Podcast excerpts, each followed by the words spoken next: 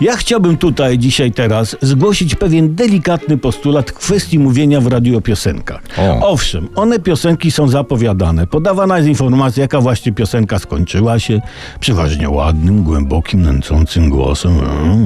Ale robione jest to nieco, ja bym powiedział, pobieżnie, ogólnikowo, chybcikiem w przelocie. Tak, eee, coś tam, coś tam, nie?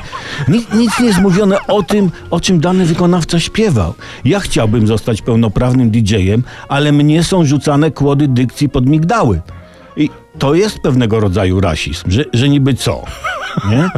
A ja bym to pięknie zrobił. Na przykład, patrzcie, no, wszyscy ją znamy, Rita Goloma, nie?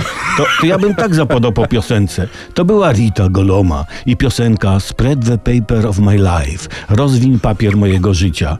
Rita śpiewała nam, rozwiń papier mojego życia. Mój papier jest w kratkę, ma margines, a na nim uwagi czyni Indianin, który jest pszczelarzem. Jego pszczoły są pracowite jak mrówki i one rozwiną papier mojego życia. Rozwiną papier życia, papier. Piękny, konkretny i poetycki przyczynek do rzeczywistości, w który się zasłuchaliśmy.